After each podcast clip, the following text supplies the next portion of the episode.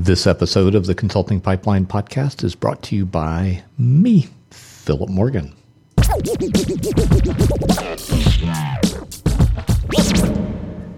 So let's wrap up this uh, somewhat lengthy, somewhat wordy, somewhat rambling review of David C. Baker's book, The Business of Expertise. You can get your very own hard copy of this book at David's website, expertise.is. I'm spending a lot of time, what, what feels to me like a lot of time, talking about this book because number one, I think it's it's quite good.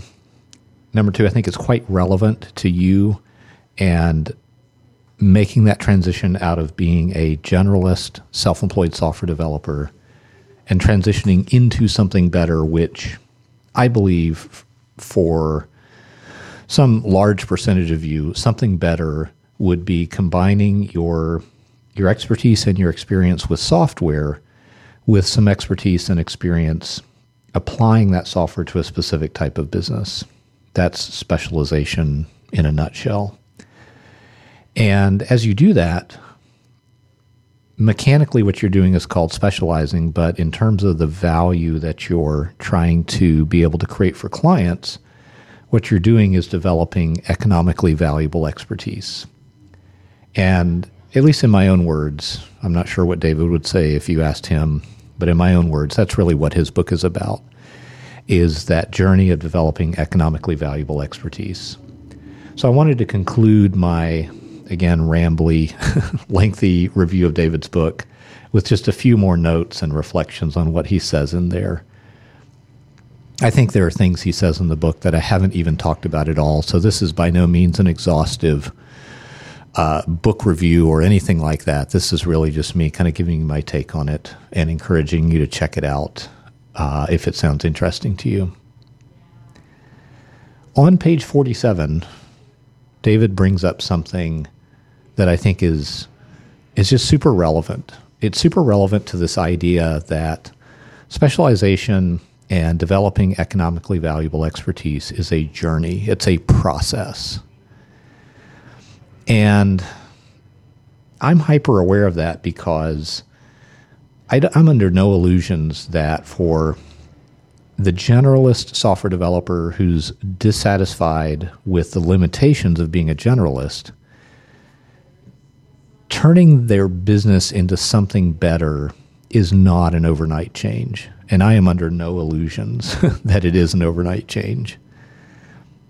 So many aspects of my business and my work with people are about facilitating and accelerating that change.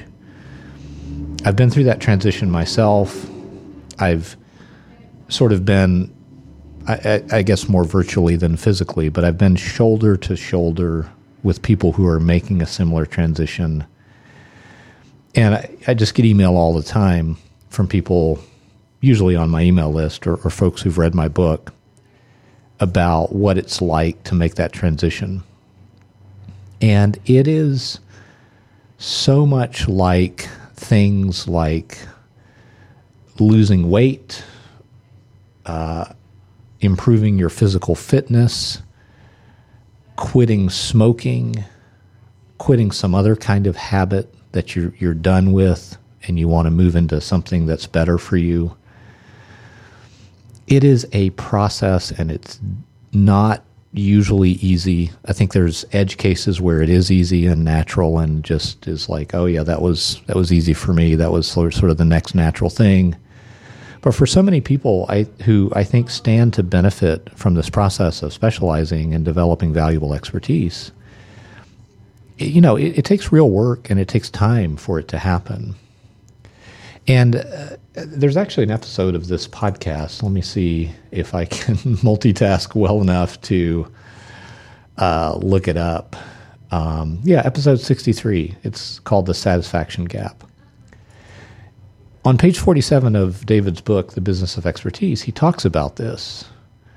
This idea that there's, you will, uh, if, if you follow this journey of developing really valuable expertise by specializing, you will experience points where you are dissatisfied with a gap between your your current level of expertise or experience or knowledge or you know if you're doing research to bring to bear on some problem in order to try to move the needle for your clients at some at at more than one point but you know from time to time you will become dissatisfied with a gap between what you know is possible in terms of your own expertise and your own ability to help your clients improve their condition and your current level of expertise. You'll see a gap there. You'll say, gosh, I know if I just, if I had more data or if I'd done more research or if I could think more deeply about this or whatever it is, I could close that gap. In other words, I think it's a lot. I, I, I mean, I just, I don't know why I use sports analogies ever because I don't do anything athletic other than, you know, take a few walks a week and that's hardly athletic, and sometimes uh, ride a bike. I don't do anything in, in the world of competitive athleticism at all. But yeah, I constantly kind of rely on these sports analogies because I think there is something in common with that aspect of human performance and achievement and what we as experts do for our clients.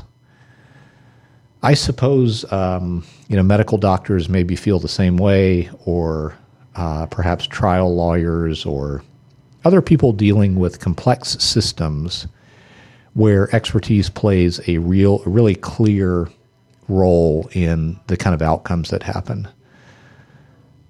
So that's why I never use analogies that are about stuff like, um, you know, gambling or poker or playing cards because there's such an element of chance in those situations that I feel like they're poor analogies for what we're talking about. Anyway, I think this must be a little bit like uh, competitive athletes feel, where they can sort of measure their performance and see that room for improvement and realize that through a certain type of disciplined hard work, they can close that gap in performance between where they are now and where they'd like to be. And I bring this up, A, because it's a part of David's book, but also I see it in my own life, and I think it comes up with the clients that I work with as well, where your awareness of that gap between where you are now and where you'd like to be is a troubling thing. It really, like, it bothers me, quite honestly that I can, in my own business, I can see this gap where I'm like, oh, if I just had, you know, a few more months of, like, if I could spend two days a week for, let's say, three months, I could do research that would make a meaningful difference to my clients. And I just, you know, for whatever reason, don't have that time available now. And it's personally dissatisfying to me that I can't get there faster.